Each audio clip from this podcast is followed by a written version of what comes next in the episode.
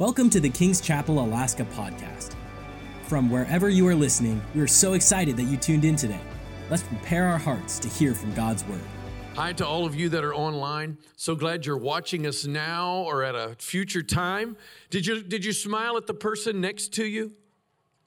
You know, we're really short on smiles. I don't know if you've been in, uh, in one of the essential businesses, but there ain't very many people smiling. I have never, in my short amount of years, ever seen a time where it was more easy or easier to shine the light of Jesus and the joy that he brings and the peace that he gives than to walk into one of these essential businesses and smile at people.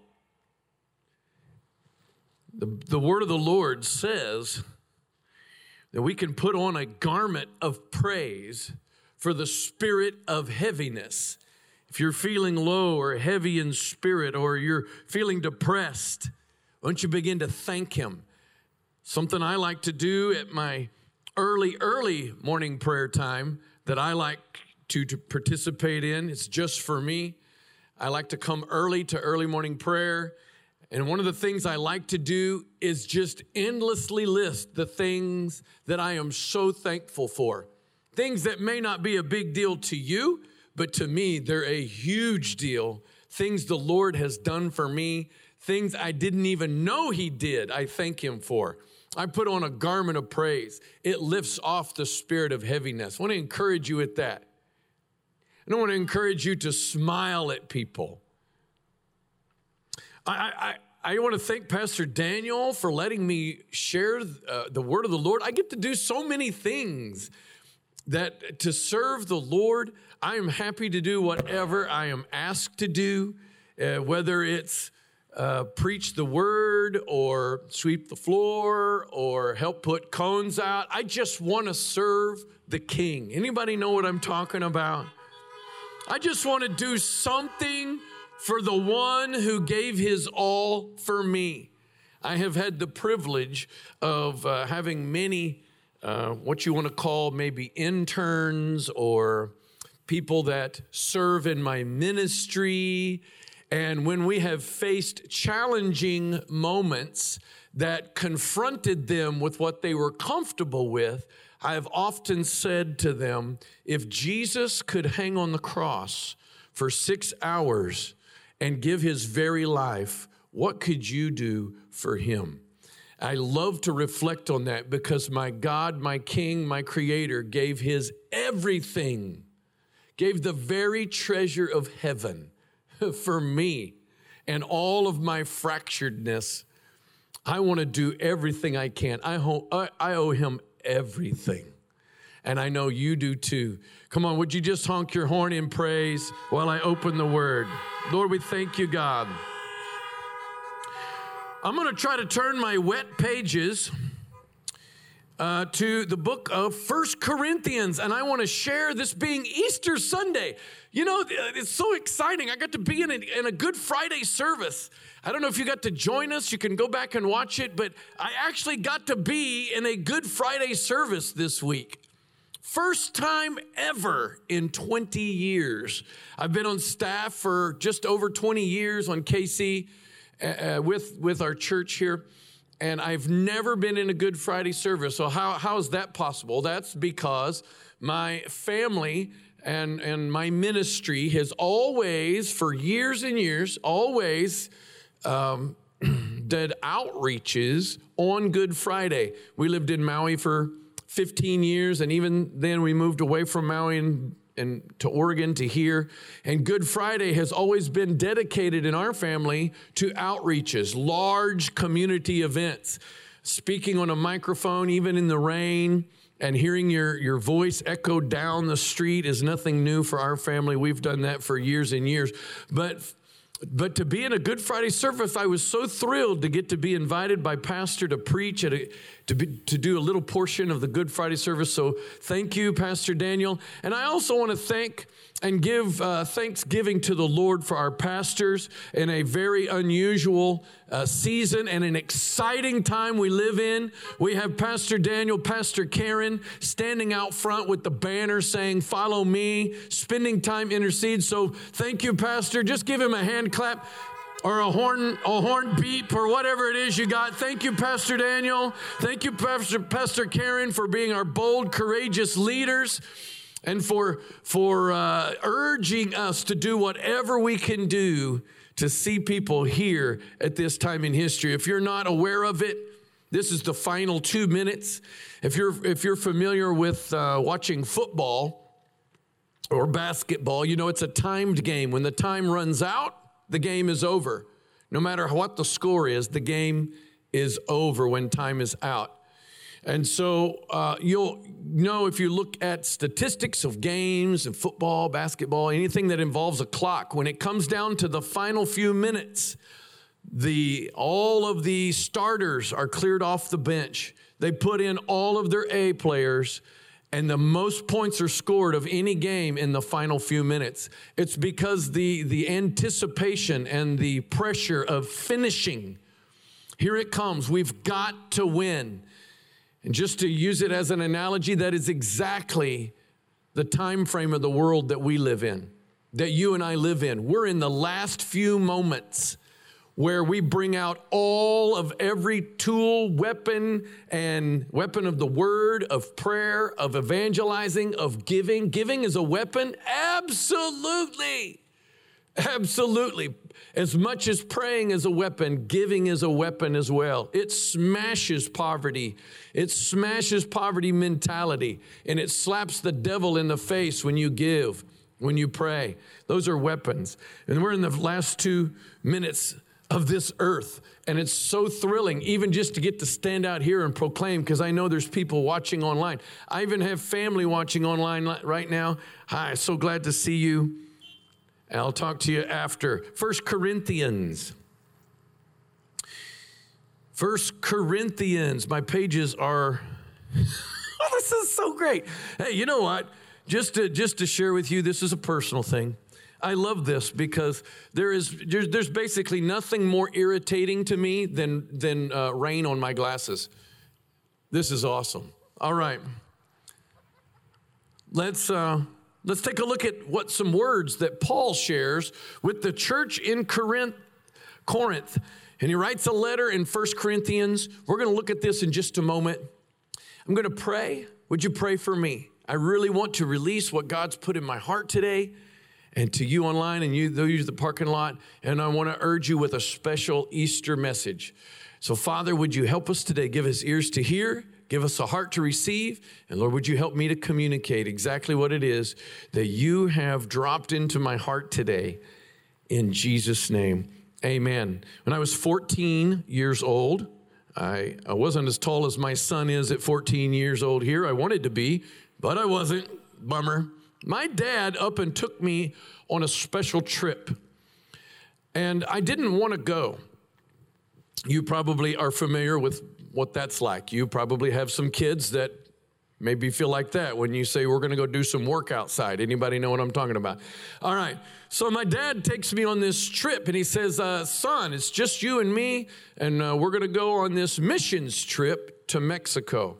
So I was terrified. I didn't want to go. I'd never been into another nation, and I thought, you know, honestly thought I'm never coming back again. Somebody's going to to take me away and uh, hide me and all these fears and things. I mean, it was for a 14 year old that had never done anything like that, it was overwhelmingly uh, challenging for me to overcome emotionally and mentally. And I was frightened. And so I, am there, and while I'm in Mexico, I mean, it, it's so hot. It was super hot, summertime.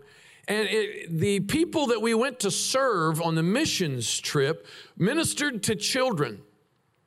And I had been familiar with ministering to children. I was 14, but when I was 12, I started serving in our kids' church and I did hand puppets.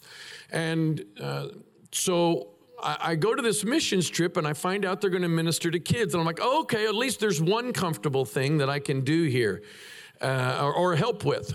So the time came, they needed someone to be a clown. 110 degrees outside. My dad signs me up. Does anyone have a mom or a dad that signed them up for something?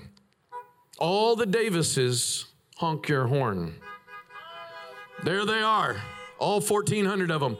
Okay, so my dad signs me up to be a clown in 110 degree weather. So they put all this makeup on me, all this clown makeup and I'm sweating and it's like running down my face. It's like getting in my eyes. And then they like take me up the street.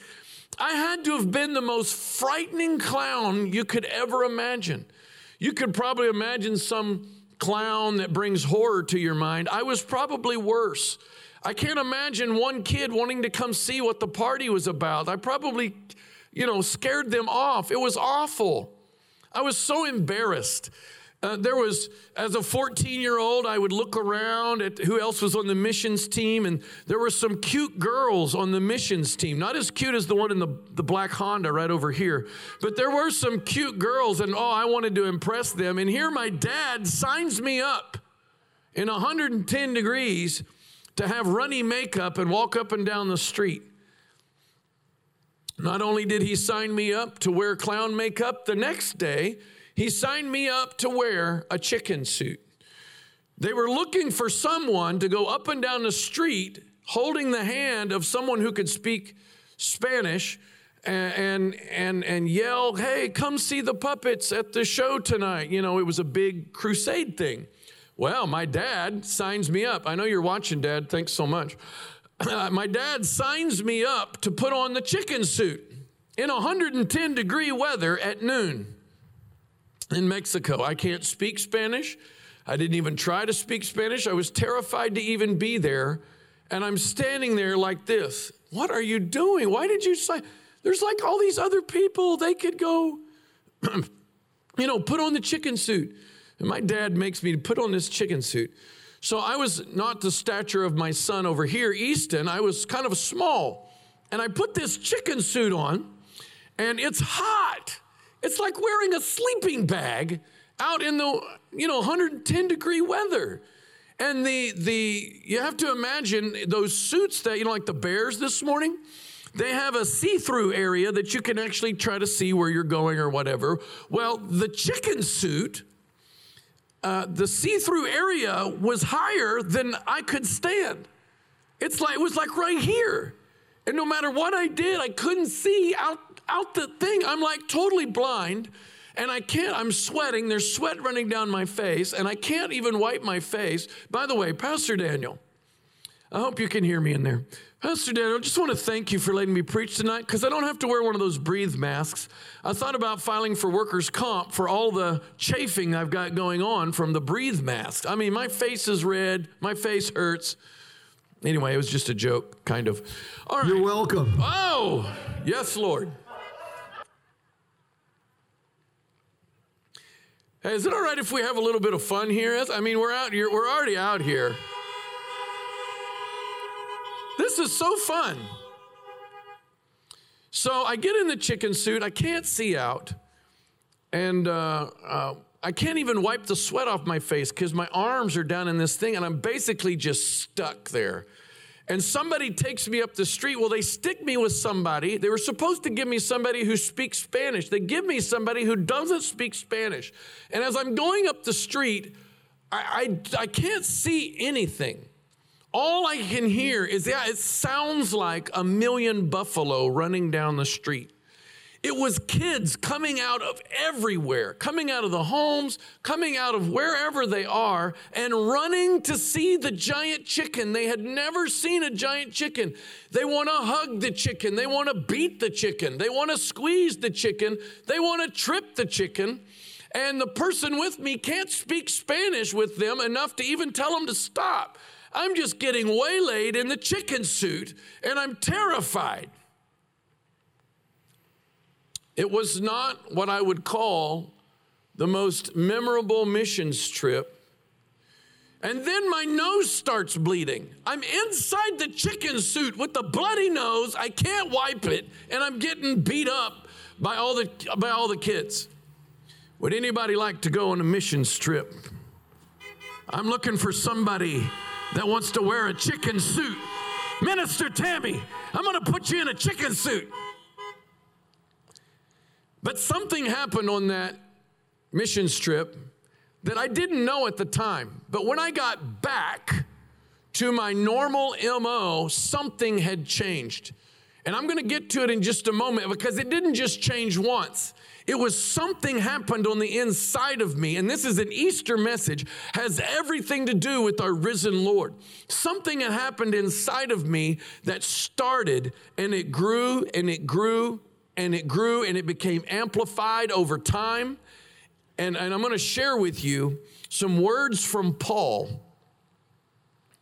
And then the letter to the Corinthians. Now take a look at chapter 9, 1 Corinthians chapter 9. The book of Corinthians, or the letter to the Corinthian church, Paul addresses a whole lot of logistics about the right way to do things. The Corinthians needed some help, they needed some structure, they needed some uh, leadership, they needed some guidelines, they had some things wrong, they had some people that were teaching them wrong. And so Paul writes them this letter to get a bunch of things straight. But then he gets to chapter 9, which uh, correlates Interestingly enough, chapter 9 correlating with the book of Leviticus that we've been walking through in uh, early morning prayer. I want to encourage you. You can join us live, early morning prayer. We stream. We're reading the book of Leviticus. Don't worry, we've already passed all the bats and rats and eating all the conies and everything else. We're done with that. We're moving on. And uh, so now we're going to take a look at 1 Corinthians chapter 9. He's in this area. He's doing a teaching that relates to the book of Leviticus. Feel free to read that on your own and do a study there. But I want to point out something here, the chapter 9, verse 19. And it's going to be kind of hard for me to read it because my pages are soaked through, but I'm going to try. Let's read it together. I'm reading from the NIV though the last verse that I'm going to read is better, better, translated in another version. We'll get to that. It says, Though I am free and belong to no man, I make myself a slave to everyone to win as many as possible. To the Jews, I became like a Jew to win the Jews. To those under the law, I became like one under the law, though I myself am not under the law, so as to win those under the law.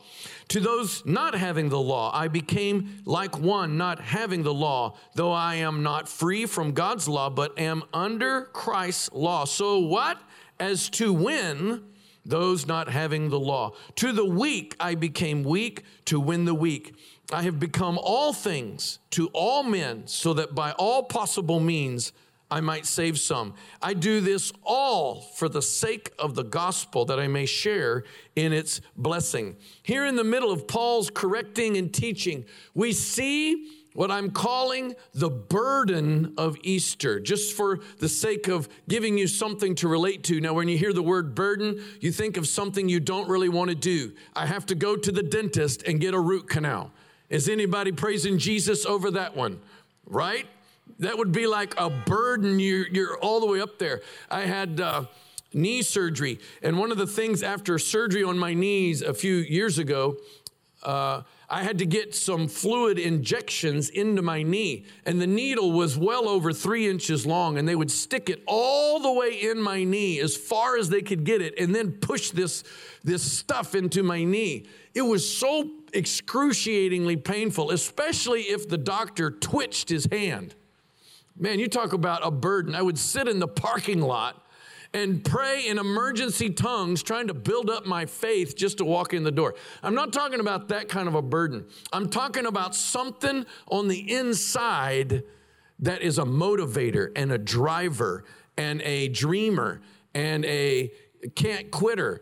Let's take a look at what Paul's saying here. Paul is telling us of the burden that has come along with the gospel, the gospel being the good news that man is sinful and needs a savior, that God sent his son to be a savior, that Jesus came on this earth as a man, died on the cross for the sins, rose from the dead, and is at the right hand of the Father interceding, and we can have heaven as our home. That's the good news. It's the simplicity of the gospel. In receiving the gospel, Paul is clearly saying something came along with it that has been that has stirred in me and has compelled me to do things I didn't plan on doing.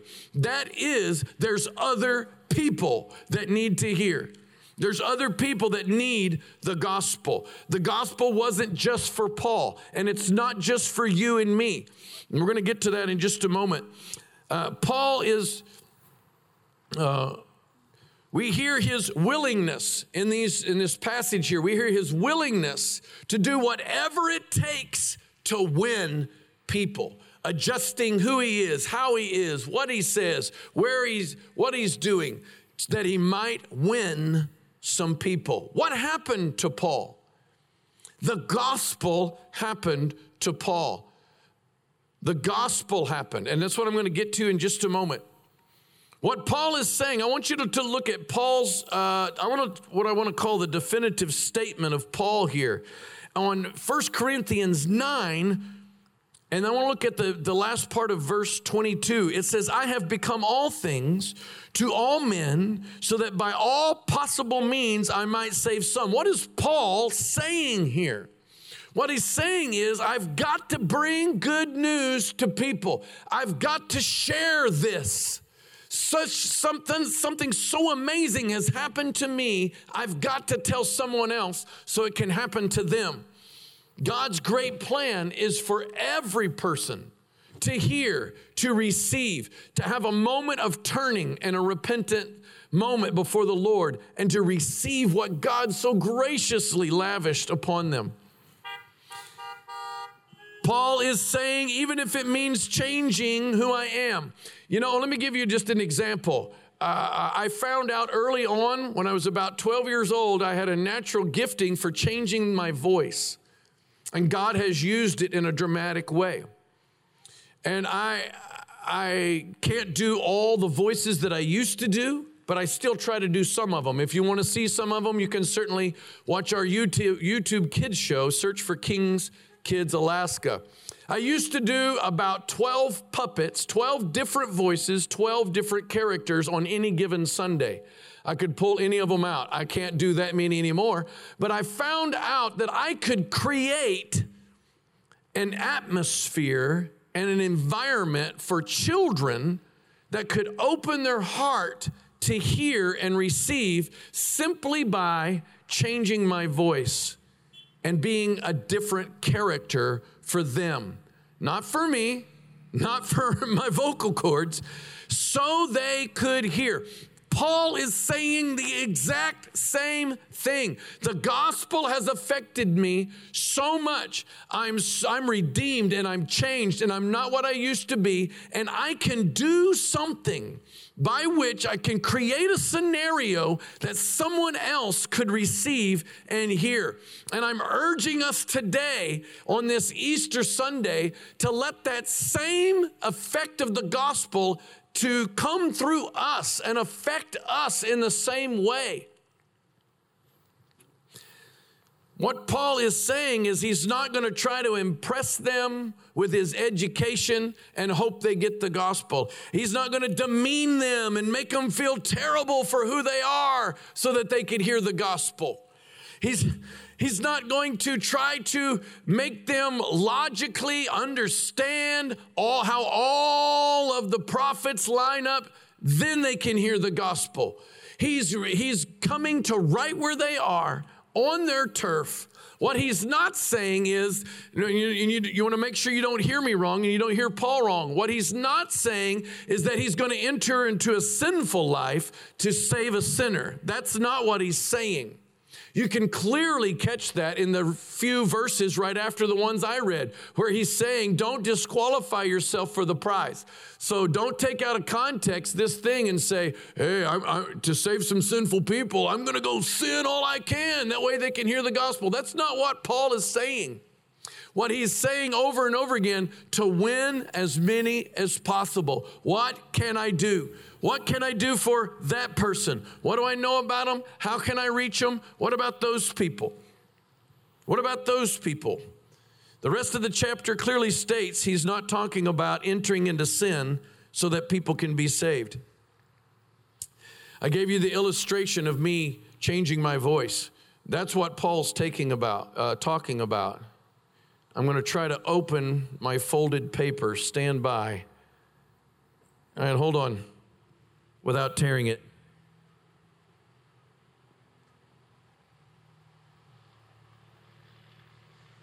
All right, I think we got it. This is fun. It's been a while since I preached in the rain. It's not my first time to have, be, have precipitation coming down with a microphone. I uh, actually was in the Philippines one time and I got electrocuted so bad I flew out of the puppet stage and I thought and I could smell burning and I thought they were going to have to take me to the hospital. That would have been a really bad day. I thank God. I think He gave me grace on that day, but there's been other moments that weren't so. Uh... All right, let's move on. I want to tell you about something else that happened to me just to help you understand what I'm talking about. Living with a burden. See, when when the Lord puts something in your life when the gospel affects you, not just for you, but for the other people, it's God's heart that starts uh, coming through you. The heart of the Father. It's the same heart that held him on the cross, that sent Jesus in the first place. It's the same heart and the same burden and the love and the compassion for people that that uh, caused him to endure everything he endured, that put him on the cross, kept him on the cross till it was all accomplished, and, and held him there. That's the heart of the Father for you and me, for people. And when the Lord puts a burden, releases a burden in us for people, it will cause us to respond in the same way. It, it, will, it will dictate your decisions. Your decisions in life will change when the burden of the gospel starts affecting you in the same way that it affects Paul. Your decisions start changing. It will drive your dreams. Your dreams and your aspirations change when the gospel starts affecting you. You start seeing things from God's perspective. There is such a blind uh, blindfold that comes off once you receive Jesus and you really receive him, not in a religious prayer way, but in a heartfelt repentance and receiving what Jesus did for you. Scales and blindfold on your perspective of life change, and the gospel affects your dreams and what you think is worth the rest of your life. The next thing, uh, living with a burden of the gospel, a burden from the Lord about what he, you know, what he drove him to the cross, is it replaces earthly values. All of a sudden, the things you thought were so important to have and to earn and to be able to, you know, present to other people and show other people to try to justify your life or try to get some praise from somebody. All of a sudden, all those things begin to shift when the gospel starts affecting you. They, they shifted for Paul. It became God's perspective, God's values, the way God wants things, His intentions, His plans, His dreams. Also, it moves your focus from self worship to God's intentions. See, before you really, before you receive the gospel, you have no option but to worship self and the things that please self and the things that make self happy and the things that you think uh, self should be aiming at. Self is the center. But all of a sudden, something changes when you receive what God did for you.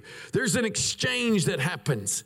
All of a sudden, your perspective changes and you start seeing Him. You go from me, me, me to Him, Him, Him. The gospel affects what you think is important. The gospel affects the way you see yourself and the way you see the Father. The gospel moves your focus from self worship to God's intentions. The burden of the gospel will not let you quit. I have to tell you what happened to me in 1998. I've shared this only a few times. 1998, my wife and I were engaged, and I was attending and helping in a children's ministry at a church near our the college, uh, university I was going to. And the pastor said, Hey, we're going to start a new prayer meeting. I'm going to invite you to come an hour before our evening service. Just find a place to pray. And then just let the Lord speak to you and intercede for the service and whatever. So I went. I didn't know what I was doing. I was 20. I decided to go. And uh, so I find a place to pray, and I, am kneeled down in the seat, and I really didn't know what I was doing, so I didn't want anybody to see me because I didn't want somebody to tell me I was doing it wrong. And uh, tells you what I knew, right? So I, am sitting there and, and I'm praying, and something happened to me that, that forever has changed my life. Uh, I had some sort of vision. That's the only way I know to say it. You remember those cameras uh, that where the picture spits out at the bottom? Polaroids. Everybody wanted one, and then they were gone for like 30 years, and now they're back. My daughter had to have one. You know, you click the button, it spits out. So I'm at this prayer meeting all by myself, and I'm interceding, and all of a sudden, I start seeing thousands of those Polaroid pictures flashing in front of my mind. And I don't know another way to say it uh, other than they just kept moving, and I couldn't make it stop. And every picture was a picture of a child. And a lot, uh, and I don't remember all the faces, but I remember none of them had smiles on their faces. They were sad, they were hurting, they were broken and I couldn't make it stop. I had tears running down my eyes. The Holy Ghost, I didn't know how to explain it. The Holy Ghost comes upon me, and I hear the Lord say to me, They need you. They need you. They need you. They need what you have. They need what you have. I didn't even know what I had. You know what I thought I had? Not smart enough, not wise enough, not money enough, not uh, quick enough in my body, not quick enough in my mind, didn't measure up. That's what I thought I had. That's what I thought God was saying to me. I didn't even understand the vision that was happening. God said, They need you. I've got tears running down my eyes, and I'm like, Lord, how could I possibly do anything? I have nothing. What do you mean? I was 20 years old. I didn't realize what he was talking about was the simplicity of the gospel. What they really need, what they really needed was somebody who would love them enough to share with them good news and to share God's great love with them in whatever fashion it would take to try to reach them. It was a burden that came upon me in, at the age of 20, there's been so many times, I don't have them with me. I'm telling you, as a, a, staff member at King's Cathedral, I'm just telling you, there was some time, there's been times that have not been that fun. Am I right? I've had my keys in my hand, walking into my supervisor's office with every intention of tossing them in a quick, strong manner, making a loud sound with them on the table, and saying, That's it, I'm done here. I can do something else. And I've, I, I'm telling you the truth. I've never been able to do that because about the time I grab my keys, about the time I head down the hall, I can't even get to the door. Guess what comes back to me? The burden of the pictures in my mind, the Polaroids coming across. It's the burden of the gospel. It's what Paul's talking about here. It changes your life, changes your perspective. It's Easter. What I mean by is it's Easter is what does Easter produce in you? It's going to, what Jesus did on the cross, clean your conscience, forgive you of your sin. But what's it going to do about your self worship? What is the Easter? How are you going to let Easter, the heart of the Father, affect you here on earth? It's a great question to ask yourself. How is Easter affecting me? The whole story of Easter because it's not just it's not just so you can have your sins forgiven. It's so you can bring hope of redemption to people who don't know. Hope. You carry hope. I've walked into some of our big box stores which seem oblivious to the mandates that have been given. I think it's hysterical that we have mandates that are trying to keep churches from meeting, but our big box money turner stores have hundreds of people inside them and hundreds of cars in the parking lot closer than six feet together. I can't even get out of my car without almost hitting another car. But here, for some reason, it seems to be a challenge. Uh, with our local government understanding the church. I'm not sure how that works. Not, I'm so thankful our governor here in Alaska has allowed us to do what we're doing right now, but some of our states just don't get it. We're not on equal playing, we're not on equal playing ground here.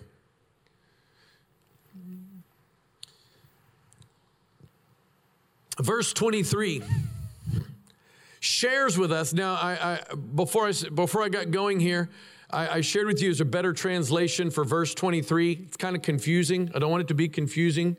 If you're not a, a great uh, studier of Hebrew and Aramaic and, and Greek, maybe that's not your thing.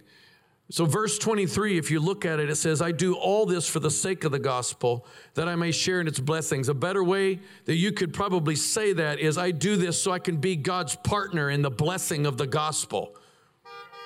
I can be God's partner. It's the story of Easter. I'm going to redeem some people so I can partner with them, so they can partner with me in bringing hope to people and life to people, and they can have my power flow through them. It wasn't God's, it wasn't just God's intentions to get sin rid of sin out of your life. It's much more. He wants to partner with you. The gospel is you and Him partnering after somebody else. You're on the same team. He wants to flow through you. He wants to operate through you. And not only does He give you a burden for it because of the gospel, He releases the Holy Ghost to flow through you. Few days later, God releases the Holy Ghost on the day of Pentecost, not just to give you a burden, but give you the power to operate in that burden and to see people's lives touched, to see the burden shape your life, bring fruitfulness to your life, see God's name be glorified the burden of the gospel and the power to act upon it, and then to reward you. I want to look at one more scripture, and I want to challenge you with it regarding what happened on Easter and what has happened since then. It's the book of Revelation, it's the very end, the very end, chapter 20, the very end of all things. Revelation 20, verse 11. This is an amazing amazing passage. It says, Then I saw a great white throne, and him who was seated upon it. Earth and sky fled from his presence, and there was no place for them. I don't even know what that means. That must be awesome. I saw the dead, great and small, standing before the throne, and books were open. What was open? Books. One more time books. Books were opened. Another book was opened. Okay, this so there's a set of books. And then there's another one called Another Book was opened, which is the book of life. The judge, the judge, uh, excuse me, the dead were judged according to what they had recorded in the books. Books. The sea gave up the dead that were in it. The death and Hades gave up the dead that were in them. And each person was judged according to what he had done. Then death and Hades were thrown into the lake of fire. The lake of fire is the second death. If anyone's name was not found in the book of life, he was thrown into the lake of fire. What are those other books? What is written on them and who's reading them? I don't know if you've ever, this has ever captured your attention, but I want to tell you, you are writing a book in heaven for one person to read. There's only one person whose viewpoint of that book matters. When you stand before God, it's not going to matter what anybody else thought or said, or what they thought your book should say, or what they thought how your book should turn out. It only matters what one person reads in that book. When Jesus died and was raised from Easter on, He's given us the privilege to partner with Him and to write an amazing story that gives Him glory Do not let Easter only give you half a story, and that only being the story of you. Story, the story of Easter is a twofold story. It's you and the people around you. It's me and my neighbors. Do you even know your neighbors' names? Have you even found out their names? At the end of time, your book is going to be opened and you're going to be judged according to what is in it. You are writing a story about how Easter affected you. It's the story of Easter, it's the ending of the Easter story. The ending of the story of Easter was not the end of Matthew, Mark, Luke, and John. It's when your book is opened and God Himself takes a look at, to see how Easter has affected you. What did you do with Easter? What did you do with the hope that you were given? Does it even show up in the book? Don't let your life go by and only half of Easter affected you. There's another half that needs to show up in your book. For those of you that do not have your name written in the book of life, we'll get to that in just a moment. But for those of you that would like to finish your story out and write some pages for the, for the Lord God to enjoy reading, today you can start. You can start that today. How does that work? Well, first of all, you need a glimpse of the Father. You need a new perspective of the Father's heart. You need a new perspective of how ugly yourself is and how much you need Jesus to come and rescue you because the people around you are exactly the same way. A new perspective. Let the gospel affect you, let the burden of the gospel come upon you. It's for every person. I'm not sure I can even open my last pages of notes here. Get a burden this Easter. Ask God for his heart. Ask God to fill you with His Spirit so that you can be empowered to act upon the burden. You need God's power to act upon the burden that comes with the gospel. It's a, it's a twofold weapon the gospel and His power. Thirdly, I want to encourage you to labor with somebody who's already acting on their burden. You can catch the burden.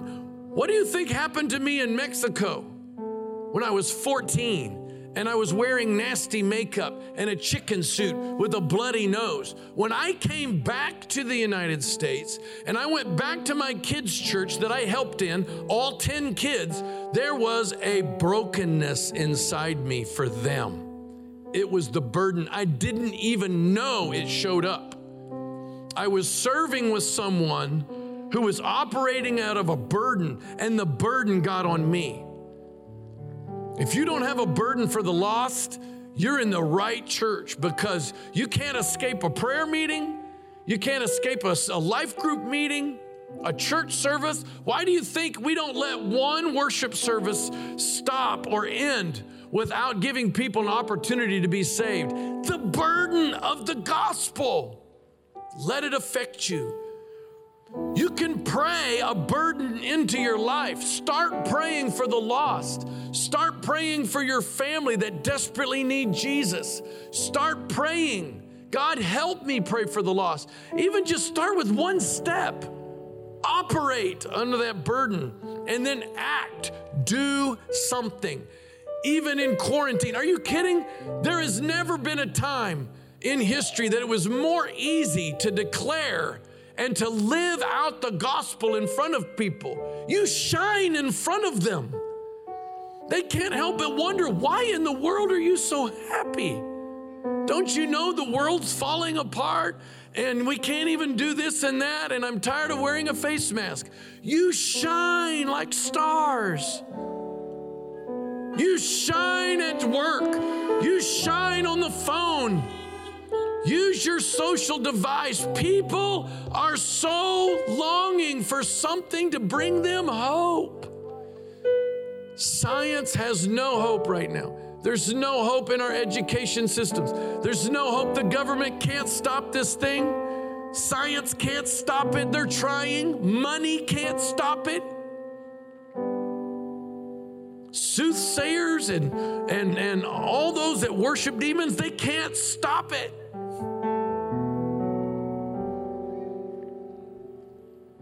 But you hold something inside you, and so do I.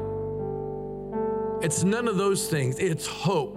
The hope of the gospel. Christ in you, the hope of glory. Hey, we're gonna pray today. I'm gonna pray for you that God would release in you a burden for your family, for your neighbors, for your coworkers, and you would act on it. That you would pray into it, you would serve into it, you would see it grow and multiply. The burden that came upon me in 1998 has grown. It's my life now. I can't escape it. I don't want to escape it. It's who I am. I became somebody else because of the burden.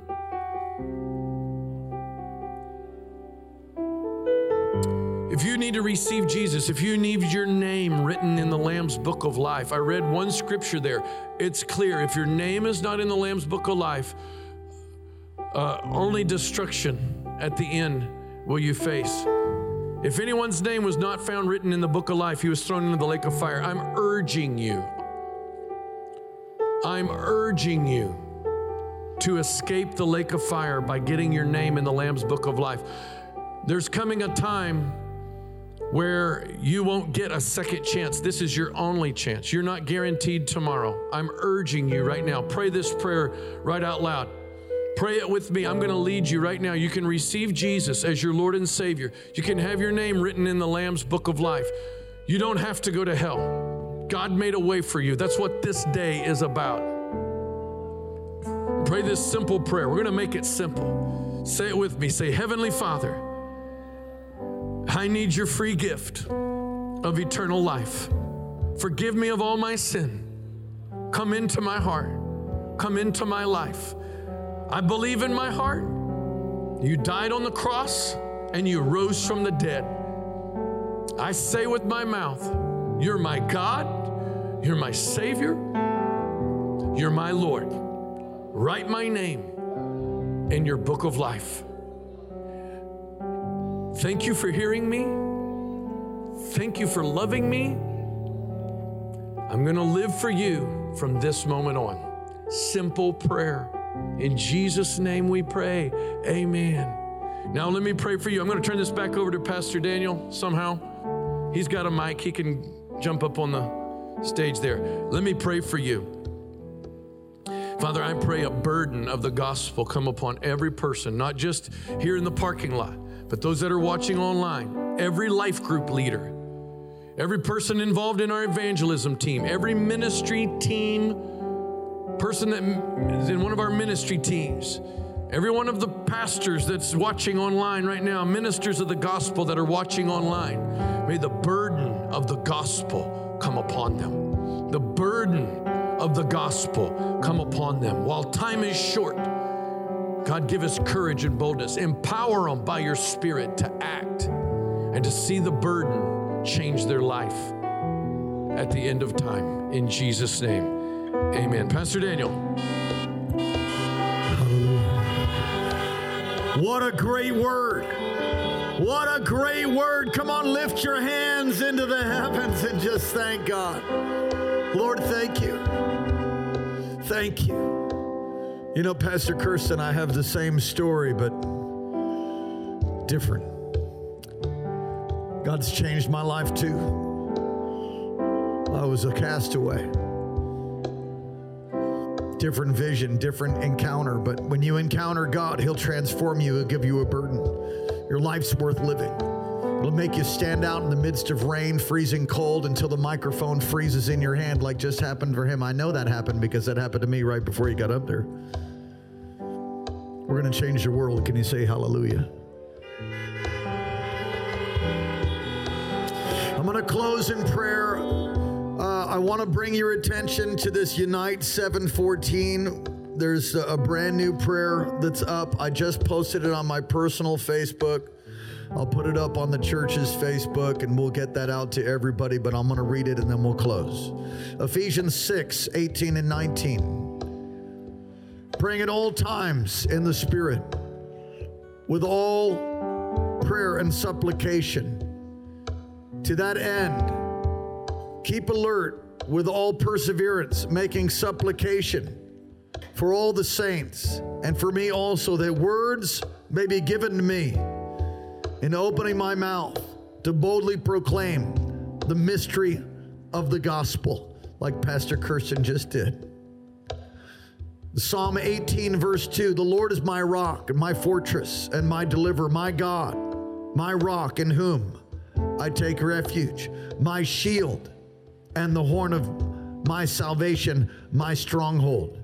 And here's the prayer that thousands and thousands of people will pray two times a week at 7:14 at night and 7:14 in the morning all week long. And again, I'll repost this so you can find it, but you can download it at unite714.com. Lord, we humbly call upon your name, asking you for supernatural peace and strength. In Ephesians 6, the Apostle Paul speaks of the supernatural power of prayer. And as we pray tonight, we are fully engaged, armed in the battle against COVID 19. Your word says that when we pray according to your will, our prayers are mighty and powerful. And you are the rock, the shield, and fortress. Lord, protect our families, churches, cities, and nations from the effects of COVID 19.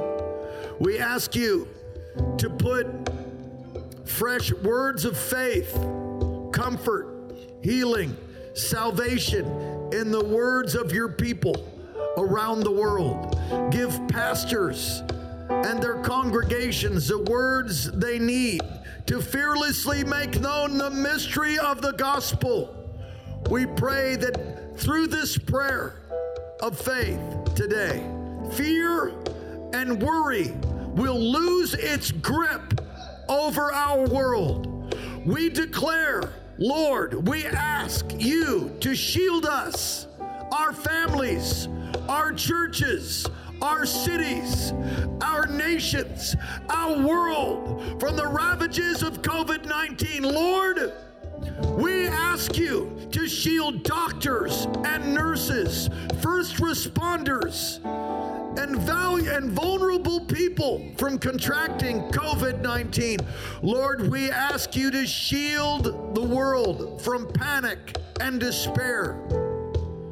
As your church boldly proclaims the good news of Jesus Christ in this uncertain time, may people find true comfort and peace in their souls as they call on your name. We humbly ask all these things in the powerful, matchless, mighty name of our Lord and Savior, Jesus Christ. Amen. What a powerful prayer that is. Woo!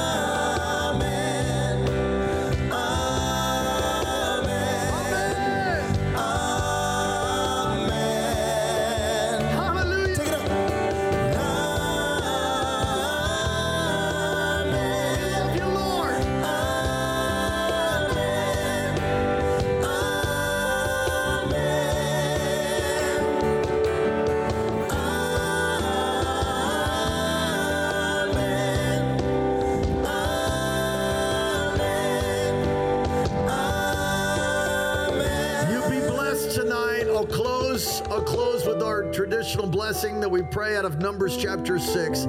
I'd encourage you also to be plugged into the different things that happen this week. We have life groups all week and various times, and uh, also to. Um, uh, to be plugged into the different things that are taking place. Like we have Zoom meetings and life group meetings. Can someone help me with our lift because it's screaming at us right now? Thank you so much. Appreciate that. Just kill that red switch on top and it'll stop hollering. Thank you, Pastor Kirsten. Put your hands together for Pastor Kirsten. What a great word.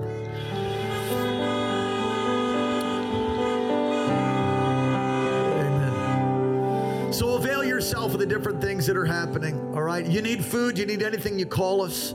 You can drop food off and uh, it'll be distributed as as people have need. We love you so much. Thank you for turning out in the parking lot. Thank you for turning out on Facebook and and uh, on YouTube and all our different platforms. We love you. God is truly on the throne. These are the greatest days. These are them. We'll be meeting again Wednesday in the parking lot as the Lord allows. So thank you for all of our media people and everybody that's been putting all the hard work in. Thank you. If you have a desire to help, you be sure to let us know and we'll find a place for you to be able to serve at the uh, social distancing uh, rules that they're asking us to follow, which we are following. Let me pray for you. Father, thank you that you have released vision and the burden of the Lord upon your people. Thank you that tonight people gave their hearts to you. Oh, and if you did that, if you gave your heart to Jesus or recommitted, won't you let us know? Won't you tell us? Send us an email, send us a DM, put a comment up. We want to help you grow in the things of God. If you don't have a home church, why don't you make this your home? This is a great church, great families here. It's beautiful to be together today. What a great God. Bless your people, God. Cause your face to shine upon us. Lift up your countenance towards us. Be gracious to us. Keep us and give us peace. In Jesus' name. Be healed, be blessed, and remember, God's on the throne. The devil's been defeated. We love you. We'll see you Wednesday. We'll see you at ETS. We'll see you at all the virtual things we're doing. We love you. God bless you. Thank you for joining today's podcast. If God is impacting your life through this ministry, you can partner with us and give at kcalaska.com. Also, don't forget to subscribe to our channel and enjoy more messages like this one.